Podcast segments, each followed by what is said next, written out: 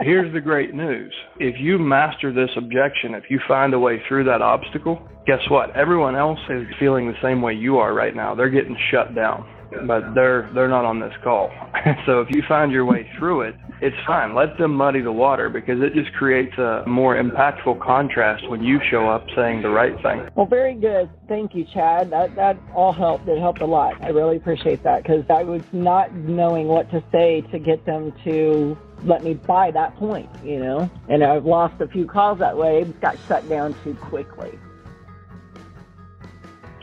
Welcome, extraordinary agents and investors from across the country. Today is Thursday, September 17th, 2020, and this is Mastermind Call number 296. Share wins with us, inspire the rest of this great group that comes every week. Nothing's out of bounds, and we have two in the queue, so let's go to our first caller this week. Is phone number ending in 0306 in Austin, Texas.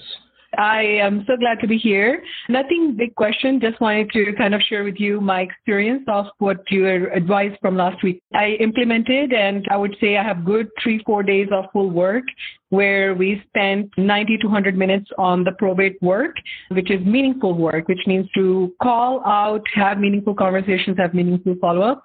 And I'm just happy to announce that we got three solid, very nice leads. And we are finally getting callbacks from people saying, hey, it seems like you guys do power of attorney work and lost wills. And so people are starting to call back and it's starting to flow.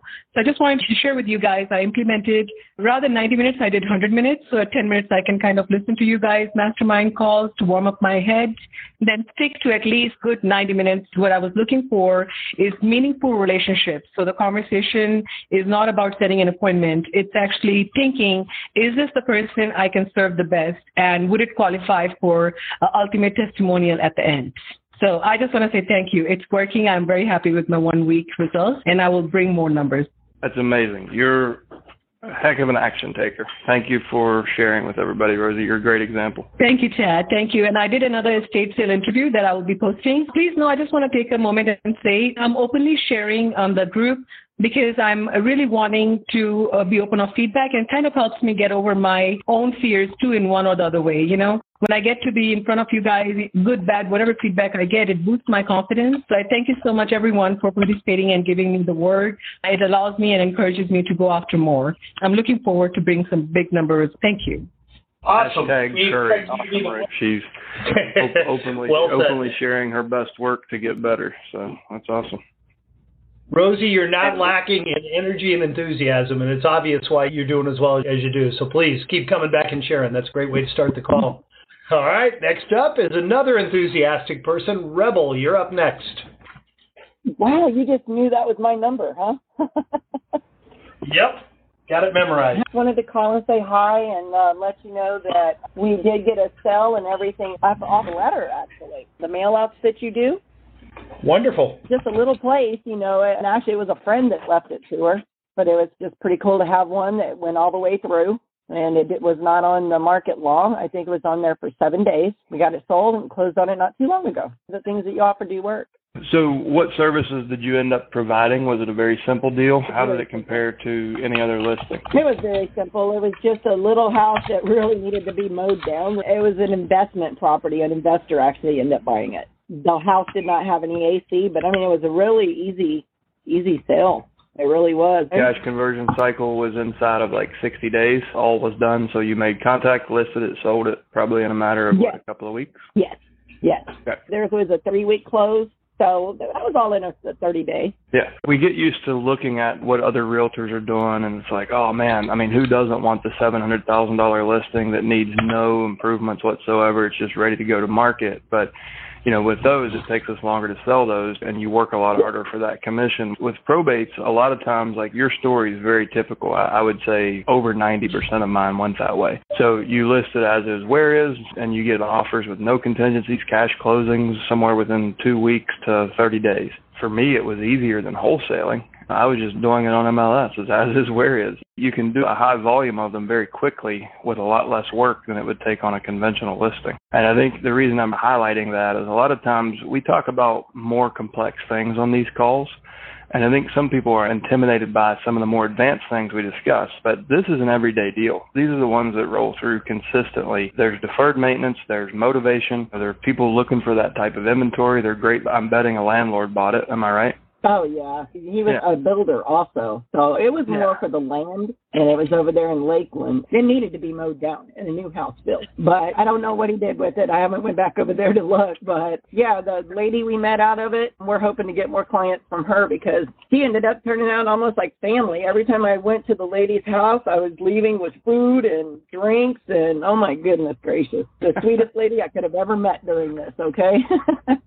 now, really, see. Rosie Listen, and Rebel, I don't know if you were on last week's call, but Rosie was looking yes. for purpose to build prospecting discipline, and her purpose became getting six amazing video testimonials. And I would encourage you to do the same, especially while that person holds you in such high regard and while they feel like you've relieved a lot of their stress, reciprocate. Take her a pan of muffins and be like, "Hey, let's make a video," or just jump on Zoom and do it. But, but and capture that story. It, she would do it for us. she fell well, in love with me and my partner, and so that's a great idea. I will definitely go do that. Don't be afraid to go long form and then edit it down into you know a two minute clip, but you can use the rest for B-reel. So over time, you can build these kind of customer testimonial mashup videos, right? When you have 50 people, just pull snippets from each of those and just capture everything you can about her experience, like get a great quote from her, um, and then edit that down into a little testimonial highlight reel, then you've got the whole conversation that you can use in the future. And it's something that, like, I, I want to underscore, guys. I, I can't emphasize enough how important it is that when you get this right, you need to document that because nobody else is. Colette Myers does a good job of this. So if you go to ColetteSellsHouston.com, she has a great probate website where she captures her testimonials. And I would love to see everybody doing that because you do the work, you build these relationships, and if you don't capture it, and trust me, I'm not nearly as good at it as I, I should be either because it, it, it does take a commitment and it is uncomfortable sometimes, but it is worth so much when you can document their success as your service it helps other people identify with you, especially when they're getting your letter, going to your website, trying to figure out who you are because it sounds too good to be true. And anyone else who sends a letter, I highly doubt that anyone else has gone to that level. So every time you have these success stories, please take the time to capture it. I, liked how you said that because I think you can take a long video, put in what you need to for certain things, and still have it for everything else that you need. That's yep. a good, great idea. Great idea. Thank you, Chad. Awesome. Thank you. Thank you for sharing, um, Rebel. And what was your question? Oh, you're going to laugh, though. All right. I do get some people calling me back and things like that. I have a pretty good ratio of people calling back. I really do. Or speaking to people. But I cannot get a lot, uh, buy a lot of them. I don't know. I think within the last couple of days, we've gotten three that were serious that I sent my information to. I'm, I'm like your girl Rose. I don't go for the appointment first. I go for the relationship first. But I can't get past this part of the, your line where if I could take something off of your plate, what would it be? I found mm-hmm. that to be a great line. But people are like, look, what do you want? And I try to tell them what I'm offering, or they just cut me off right there. Am I using it too early, or what? no, there's other people muddying your water. So when they have an abrasive response like that, I want you to pay attention to the words you use, but say something like, it seems like, it sounds like, it feels like. Don't be accusatory. But what you want to do is, is think about what emotion are they feeling that's driving this behavior and how can I change that emotion? probably what's happening is somebody's calling with an unskilled, self-interested, you know, like rookie wholesaler is calling, hammering them, trying to buy the house for 50 cents on the dollar, which is fine. Maybe that's what they want, but they, they want to do it on their own terms, right? So they've learned to run those people off. If you can say, you know, it seems like you've gotten the wrong impression of what we do. And what's crucial is that you shut your mouth, just absolute silence and that's the tool. That becomes the lever in the conversation. So it seems like you might be upset and, and misunderstanding what what it is our team can do to help you. And let that oh, awkward silence let the awkward silence hang there. And they're going to process and it's going to be more uncomfortable for them the silence than it is for you you've heard me probably recommend it before chris voss in the book never, never split he yeah. calls this tactical empathy so you focus on why they're behaving the way they are and then influence that. All you're trying to do is short circuit their nervous system to get them off the pattern that's become comfortable for them because they found a way to run people off by being a little abrasive. And you're not being accusatory. You're saying, it seems like you might have had some bad experiences and don't really understand why I'm calling. Right, And right, right. almost impossible for them not to engage with you at that point. Oh, that's fantastic. Okay, I'll try that now. That sounds good because they were cutting me right there, and some of them, I mean, it was just like, damn, I'm not quite using that line, but I know it's a good line. So here's the great news. If you master this objection, if you find a way through that obstacle, guess what? Everyone else is feeling the same way you are right now. They're getting shut down, but they're they're not on this call. so if you find your way through it, it's fine. Let them muddy the water because it just creates a more impactful contrast when you show up saying the right thing. Well, very good. Thank you, Chad. That that all helped. It helped a lot. I really appreciate that because I was not knowing what to say to get them to let me buy that point, you know. And I've lost a few calls that way. Got shut down too quickly. And uh, now let me ask you this, I guess, uh, because they don't know who called and who didn't call, except for my name is Rebel. I could call them again and try it again. is that something that should be done or not? Yeah, I, don't ever be afraid to re-engage. I mean, what happens if you don't call? Like you know that outcome, right? Yep, I do. I do. No doesn't Okay. hurt. That's what I always say. So, all right. Well, then I might just get back with them again, and you know, I'll be like, now, is there something I can take off your plate? And then if they shoot me down again, I know how to come back.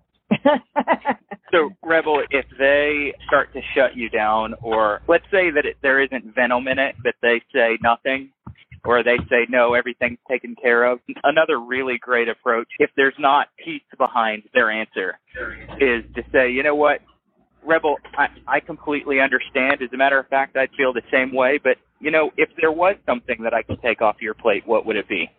So they just told you that they didn't need anything, but but then you followed up with, "I completely understand. Most people I talk to have things handled as well. But if there was something I could take off your plate," and all of a sudden, you'll get to the bottom of it. A lot of people will come out and they'll answer. I use like this a, specifically a lot when it comes to people saying, "No, we don't know what we're going to do with the house yet." Okay, I completely understand, but if you did know what you were going to do with the house, which way would you be leaning? And then they'll say, "Well, we're probably going to sell it next week." Well, you know, why didn't they say that to begin with? But if they're just prepared with an answer, like Chad said, they're accustomed to that approach working to shut people down, and they're they're not ready for the follow up question that really says that that asks the same thing. I like that too. Thank you, Bruce. Thank you very much. That was a good idea too. I got that written down now because they do do that. They go from the you know whenever the plate thing right into we've already got everything handled, and it's like whoa.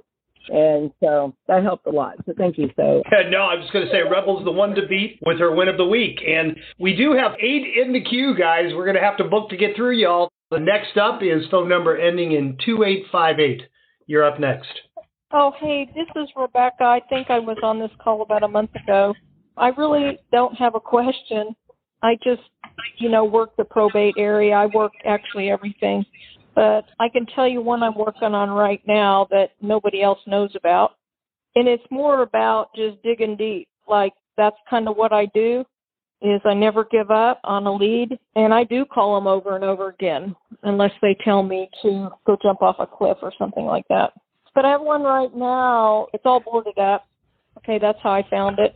I do walking for dollars, not driving for dollars, as I walk six miles a day and I go to different neighborhoods. So she died seven years ago. It's boarded up. There's no will. The 23rd person on the skip trace was her only living son. And so he didn't know where to start with probate. So that's what I'm doing is walking him through the process. I told him I'm not an attorney.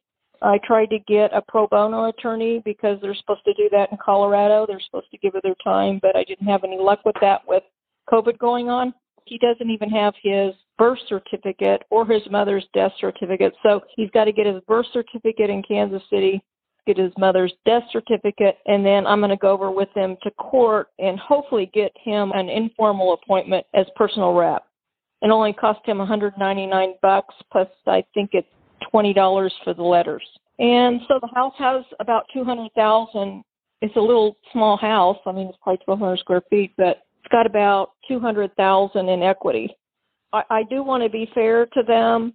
You know, he keeps asking me because it's got a reverse mortgage on it, that's a whole other story. It was a fraud case with Wells Fargo. But anyway, I just don't give up. I just really am strong on the relationships. And this is the truth that let's say something happens and I don't end up with this house. Maybe we have to do a short sale and the numbers don't work. I don't worry about that because I know that I have built a relationship with them and I know that they're already telling me like no one's taken this time, you know, no one's really talked to them about the house because I think people give up. That's why. Because it took me quite a while to find the person I needed to find. And then in. So that's all I really have to say. If everything goes well in the next three weeks, it should be all done. That's awesome. So what awesome. what part of Colorado are you in? I work all of Colorado, but I'm in in basically the Denver metro area is what I work. And then I also work in Oklahoma. So I have a home in both places and I come up here for three months and I and I rent my house out to nurses while I'm gone. It's not Airbnb. It's nurses that are travel nurses, so that way I don't have to yeah. worry about regular renters in here. I have a criminal justice background also. And the other thing is I've been through this with my family. I lost three family members in a five year period. I feel like maybe I'm almost over empathetic with people. But I guess the thing that bugs me about people that bug people that have an inherited house or probate house is they go after it right after they die. And I, I just don't tolerate that. There's all kinds of things. Like my parents had everything organized. It was in a trust. It was simple. It still took us a year and a half. So there's a lot to unpack here. I want to, for the benefit of everybody else, I want to highlight a few things. You are probably the most disadvantaged person on this call because of your your market. So Colorado, because so so many people were so aggressive at pursuing families, they actually season their probate data, so it comes through late. However, people with your mindset, like people who have empathy and compassion, they do really well in Colorado. And I want you guys to pay attention to the, the what's the common thread running through all of these these motivating stories today it's it's about relationships and letting the consumer's need dictate the service, not trying to force them into a you know in, into your model so you can hit your numbers and your KPIs. This is about slowing down, providing a real service to your community and getting the result that you want anyways. It's just in a in a different way, right? So Colorado is the toughest state I've ever coached in. It's the toughest state we've ever had to write letter yep. we've ever had to write letters for. It is and the the cash conversion cycle is longer, but it's because these people get a ton of pressure on the front and there's no compassion whatsoever. It's give me your house as cheap as I can get it. And this goes on for for a while then everyone else just stops and they're out harassing new people. So our folks who think like you do, who act like you do, that come through, you know, they're they're still breaking a 2000% ROI in the toughest market in the country to do probate in. They're still exceeding a 2000% ROI. So pay attention to what what these ladies today have shared with you, what's working for them. It, it works anywhere and everywhere. If it works in Colorado, it works anywhere. And the, the other thing is like your tenacity, like your willingness to follow up. I don't know if you watched, you know, David Pinnell's update video we did a few weeks ago, but I mean, that's really his X factor. The the seven digit secret in probate is actually care and follow up, follow up, follow up. And if you do, you'll catch them when when they need your help. They will respond, and and you don't really have any competition if that's how you're doing business. I am a woman on her own island here. Let me put it that way. I've been doing this 10 years and I was in criminal justice for five of those, so kind of doing this on the side. So went into it. None of this stuff fazes me, guys. like I can't even, you know, people say, "Oh, that house has." I'm like, you know, you're you're scared of a house that has stuff in it? You got to be kidding me.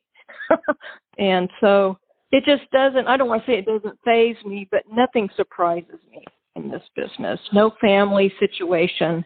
I, I can always figure it out if they just work with me. That's what I'm trying to say. Mm-hmm. So, I mean, something crazy can happen, and another investor might come along. That I just don't worry about it because I know I've done the best I can. And you know, she, the wife, kept asking me last night, "How much are we going to owe you?" I said, "You're not paying me anything. I'm just buying the house." She said, "Like you're doing all this work for us for?" I said, "Yeah." I said, you know, I, I want to help you guys. Like, you're getting liens on that house every month by the city. Like a lot of people struggle with the objection of, you know, well, well, how much is this going to cost me? How how are you getting paid? And Yeah. I want I want everyone to pay attention. That's not a bad objection. That's a good objection because what it mm-hmm. shows you is demonstrating the amount of perceived value you already have in their mind. So when they're mm-hmm. like, "Holy crap, what is this going to cost me?" That means you're you're on the right track. You're doing it. Don't and this isn't necessarily for you, but for anyone else who's listening that's getting this objection. If you're getting a price objection or how much is this going to cost me, that's a good mm-hmm. check-in point. That means you're on track because they they they have a desire to work with you. They have because of their conditioning in a capitalist society they're thinking well this sounds too good to be true. It's going to cost an arm and a leg. And that's a great opportunity for you to drive home another value point. We don't get paid a dime until we do what we promise. Or if you're the buyer you know we'll get paid in, in six or eight months when we finish this house and, and turn the keys over to a new homeowner. We- we'll be paid in due time. But i learned a long time ago the best way to get what I want is to help enough other people get what they want. So would it be okay Yeah, if you don't really pay me anything right now? be- It, it has to be in your heart and soul. I mean, having been through this myself, and we've got so many lawyers in our family. That's why I don't flip houses with my brothers because we probably couldn't even decide on the color of paint for a living room. Let me ask you this: Are you? And I'm kind of putting you on the spot here in front of everybody, but are you happy with the growth in your business? Like, is it growing the way you thought? Do you feel good about that? Um, I've kind of pivoted. I mean, I'll, I'll tell you honestly, I worked the MLS pretty hard. I, I went from doing private sellers into really just full time MLS. I'm not an agent, but I had agents that put in the offers for me. Then, as I've moved along, what happens is I have agents that call me with a house that they're struggling with, believe it or not, in Denver, or they're saying, you know, can you come in at X amount? I won't list it, but this is what we need to get for this. And so, you know, it may be a probate house or a divorce, or it's usually something going on. I've been focusing on vacant houses. That's my primary thing, and code enforcement.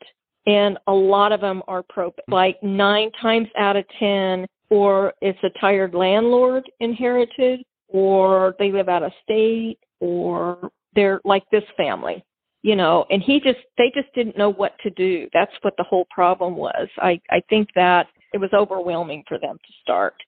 And that's why i love helping other investors you know that maybe don't understand the process of what it takes whether it's a divorce or probate or whatever it might be it seems like there's there's some doubt. Like you're going deep and you're building a, a real relationship and providing a, a very high level of service. The only time that would be bad is if mm-hmm. you're doing going on four hour appointments and you're out there, you know, spending hours and hours and hours to to do this. But if we just narrow it down to that one deal, you've got two hundred thousand dollars in equity. I think you said right.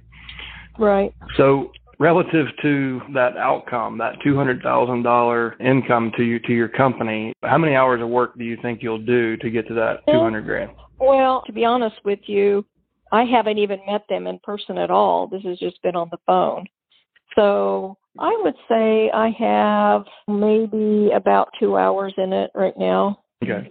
And then you have all I the work call- to flip it to get to that.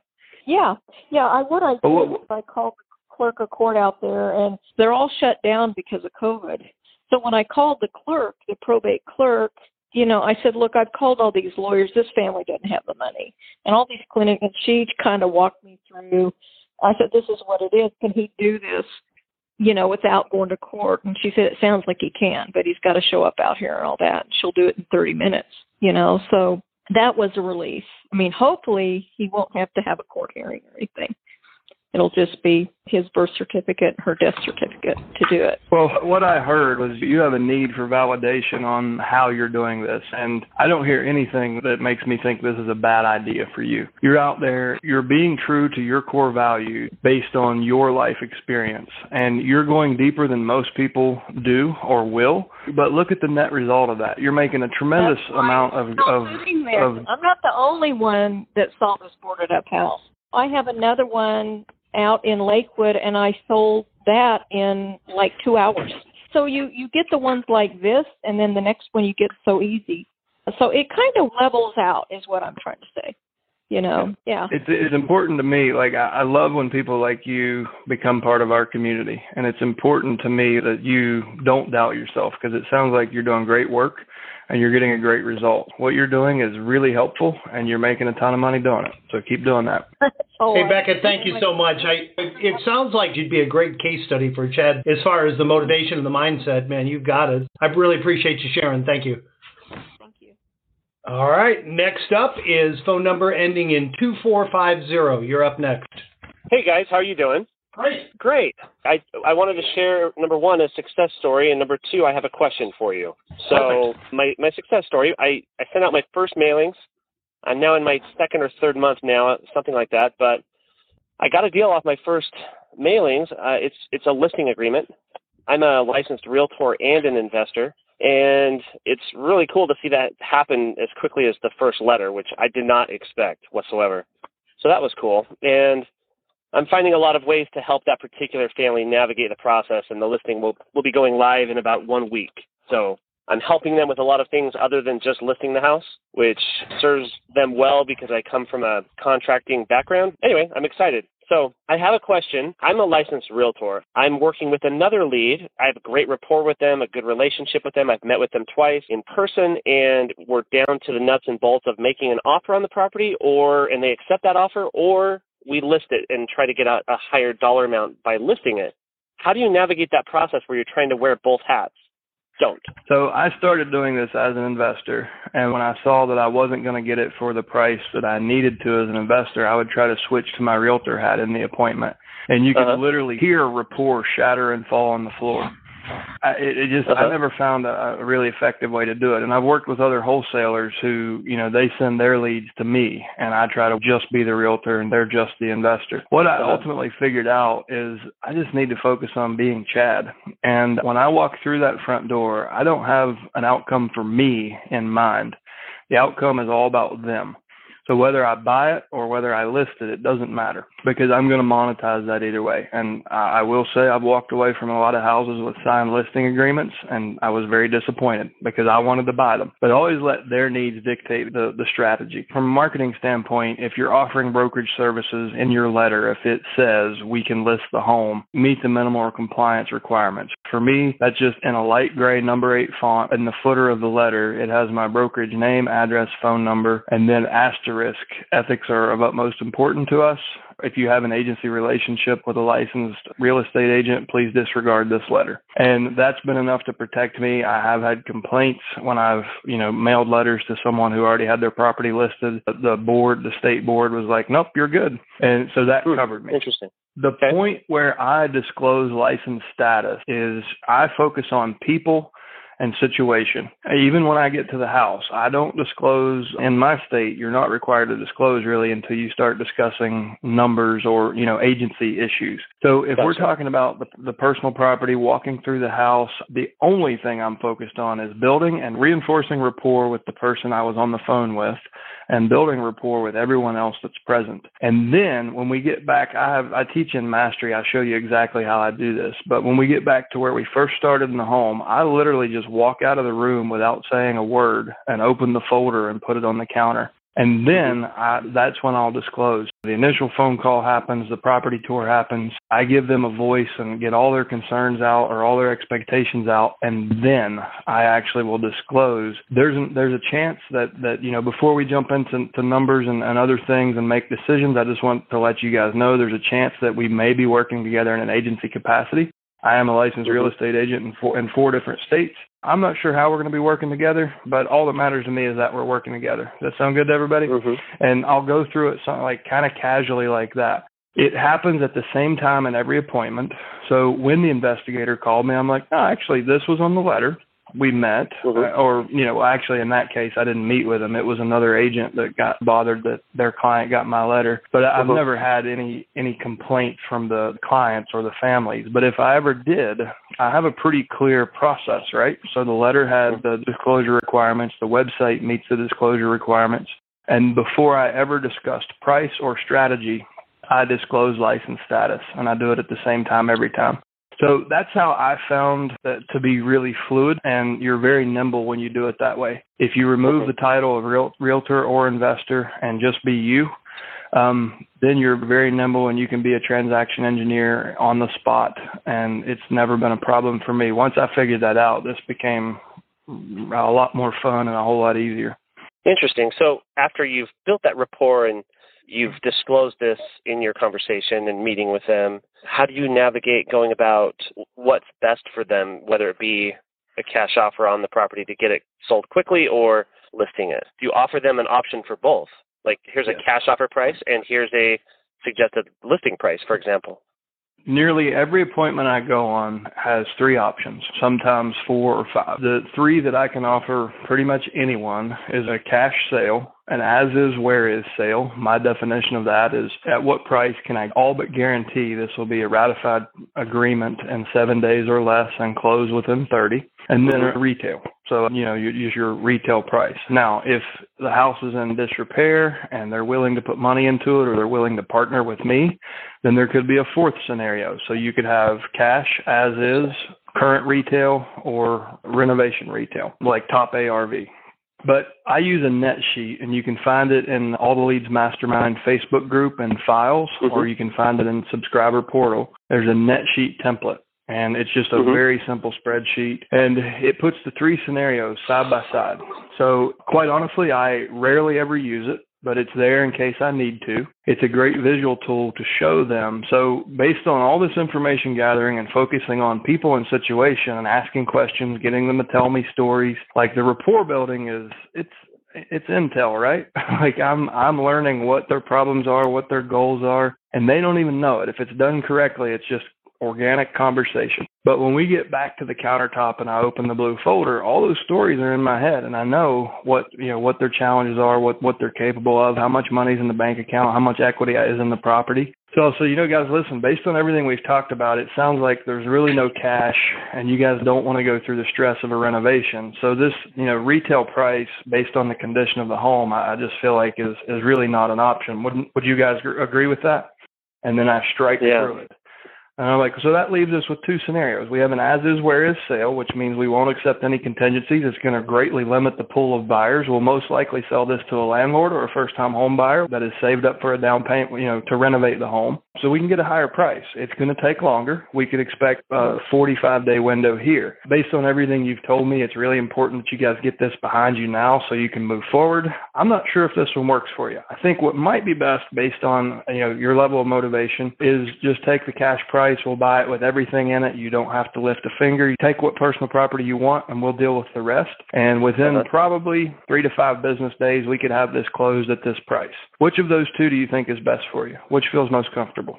and they'll self-select right there. And the highly, highly motivated ones will always they'll go to the cash. And even though you show them what they have to lose, kind of illustrate it for them. It's like you know, in order to get this price over here on the right, you're going to have to risk a considerable amount of capital you're going to have to go through, you know, the, the management of the renovation and you're going to take risk. We're in a market where, you know, during an election year, during a recession, something, you know, conditions could change. So there's a significant amount of risk involved to get this number. Are you guys comfortable with that risk? Okay, let's just say that that's not an option. If you don't want that exposure, you don't have to do it. So you just kind of knock them, you know, through through deduction you find out uh-huh. what's best for them, and they feel like they chose because you gave them all the options in a very transparent way. And the net result of that is ultimate trust. When I started buying houses this way versus just going in as an investor and, and mentioning, oh yeah, I'm a realtor. If this doesn't work out, I can help you. Like the the people I worked with, the sellers were so much more trusting and open.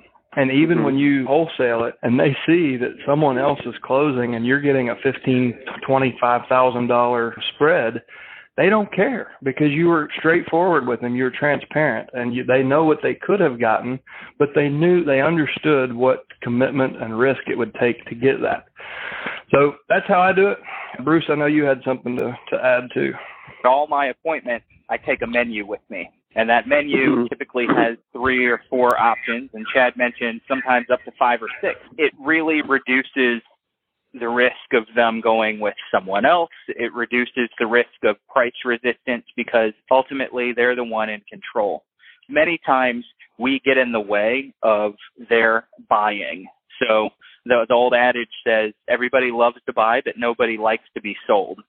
So instead of Right. butting into their buying process, asking questions and presenting options and letting them choose.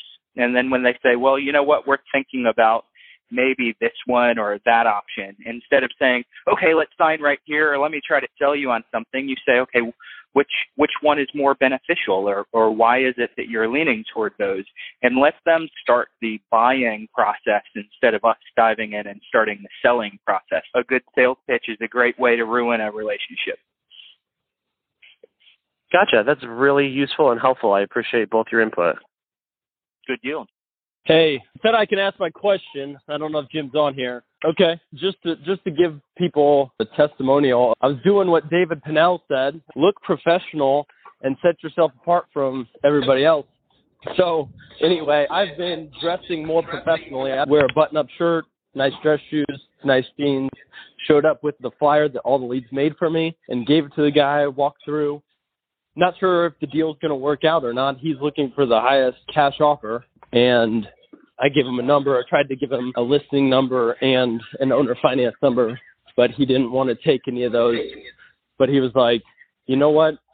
You weren't this cigar smoking, suspender slapping kind of guy who's just trying to sell me on something. And he was like, I really appreciate that. Good, good for you. And, and anyone who I won't recap everything, but David and I, we've talked about that twice now. I usually wear jeans, a button up, a sport coat, and a pair of really nice leather shoes. That I know has gotten me deals because people have told me that, and it, it's meeting the expectations of the generation you're serving. So these people didn't come up at a time where they watch Gary Vee, you know, wear a T-shirt and, and drop the f bomb every 30 seconds. So they have a certain expectation of what what standard of professionalism you should have. So whether that's how you dress all the time or not, you know, be authentic to yourself, but outdress your competition because it will make a difference. The other thing I wanted to say, Eddie, is the next time you find yourself in that that situation, a lot of times sellers have a perception, and, and a lot of investors are marketing using that uh, against realtors that it, it's complicated. No realtors involved, no commissions paid, yada yada yada. It's it's a big part of their marketing, right? So remind him what an as is where is sale looks like. You know, most most investors are, are going to close on a 30 day timeline. If you're selling as is where is in a market cycle, like in the part of the market cycle we're in, can you close it in 30 days? Sure, you can. People are falling all over themselves to to get inventory right now, investors and consumers. So remind him that it, that it doesn't have to be painful. Like, listen, I, you know, e- either way, we can close inside of 30 days. This way, you get more money. This way, I get more money. Which do you think is best for you? And I've taken a lot of as is where is listings where I was going to be cut out on the cash price because there's no way in hell I was paying what that person was paying and they weren't going to make any money either. They just wouldn't know that for three or four months until they did their final accounting. But sometimes newer investors will price you out of deals and you can take that deal back by pushing on the as is where is and showing them that they can close on the same timeline with the same amount of money with no contingencies and without the risk of that person using the weasel clause. So point them to the contingencies in the contract and be like, okay, so they gave you that number, but did you pay attention to the contingencies? Well, what's a contingency? Well, that's that's what the, you know. Oftentimes, they'll write a contract in such a way that if they can't sell it or come up with the money that they don't have right now, they'll pull the ripcord and you're left empty-handed. You still have the house, you got another month of carrying costs, and you have no recourse. So if you could have somebody who's held to a, a standard of professional ethics and state law dictates how they how they serve you. Can you see how that might be in your best interest if you get the same amount of money in the same amount of time, but you're working with someone who has a lot more to lose? And so you can take that back if you're getting priced out of your own deal, just take it back as a listing. And I'm sure investors on this call are cringing, but I've had it done to me too. Uh, but if you feel like you're going to lose the deal, that's the that's the beauty of having a license. You're nimble. Got it. Okay. Well, that's good. Good advice so I've I've been shooting for a hundred calls a day or a hundred dials. Not every number works, but a hundred dials a day. I don't quite get there, but I get close. And one of the issues that I've been coming across is like, say I'm calling for Steve and I get Mary. Mary's Steve's wife, and then Mary's like, well, what's this? That's my husband. What's that in regards to? And I I usually just do the exact same thing I would do with Steve. I tell them the exact same way, and they not always. Sometimes they're like, "Hey, here's the number," but more often than not, they're like, "No, we're fine." When I did Sandler training, I was told never take no from somebody who can't tell you yes. She might influence yes, but two things. One, try to get his phone number from her. If she won't do that, go for the appointment with her and him because have you ever met a wife that didn't really have social leverage on on her husband? Yeah, so I, I know that she, it will be influential. Yeah, even if it's tentative, and it probably will be. She'll be like, "Well, I don't know his schedule." Okay, fair enough. Well, listen, I'm calling every other family in town today that that's going through what you guys are going through. So just to to kind of, I'm sure you guys know what we can do to help your family. I'm going to give you that spot on Thursday night at six. Could you put that on the calendar and and just let your husband know? And if it doesn't work out, we can find a different time but set the tentative appointment and then like as soon as you get that done ask you know ask her a few more questions and find some way to provide value to her. So find some way to show her the benefit of meeting with you guys. And chances are he'll be there. If she won't give you his phone number get it on her calendar and then employ her to go make sure he shows up okay okay that's helpful and then the previous scenario that you you laid out, I'm going to give you a resource that I use to get listings priced accurately, and that is um, a site called Terradatum. It's a Clarus Market Metric resource. It costs like a hundred bucks a year, and and if you ever need to um, show someone uh, clear and concise data to get them to accurately price the house, subscribe for that. So Terradatum is T E R R A T a D A T U M dot com. And uh, anybody that needs pricing strategies and data, it's the, it's the best resource I've ever found. All right, go ahead.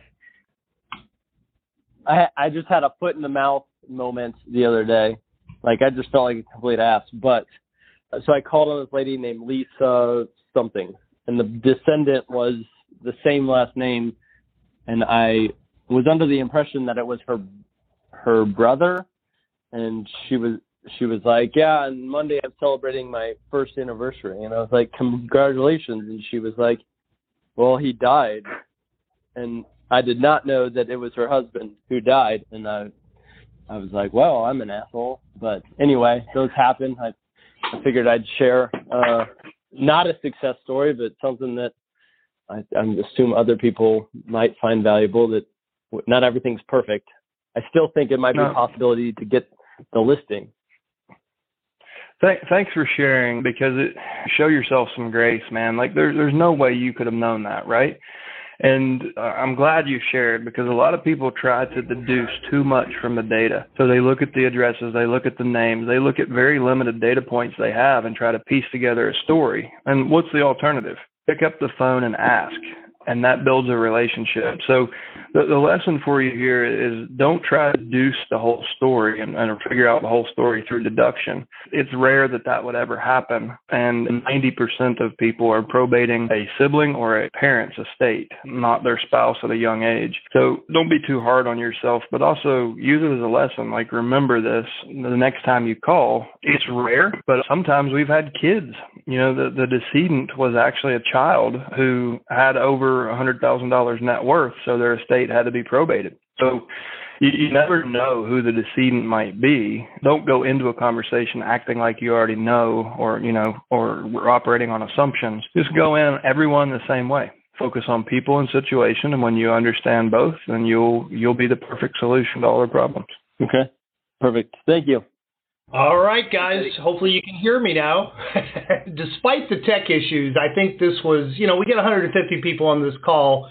It's going to happen. We're going to talk over each other. We're going to have issues with the conference service muting each other out. But it, I think it's one of our best calls ever as far as just the the mindset and the success stories and just some really awesome examples of the way you should and can approach this amazing niche. So, as I always do, I want to thank each of you for being here today. I want to particularly thank those that actively participated. We're going to have a real hard time picking of the four success stories a winner of the week, but we will do that and we will let you know. And I want to challenge each of you take one idea, one thought, one thing that inspired you on this call, go out and put it into practice and come back next Thursday and share your results with the group. Stay safe, stay healthy, stay productive, make it a great week, and we will talk to you same time next Thursday. Take care, everybody. Goodbye.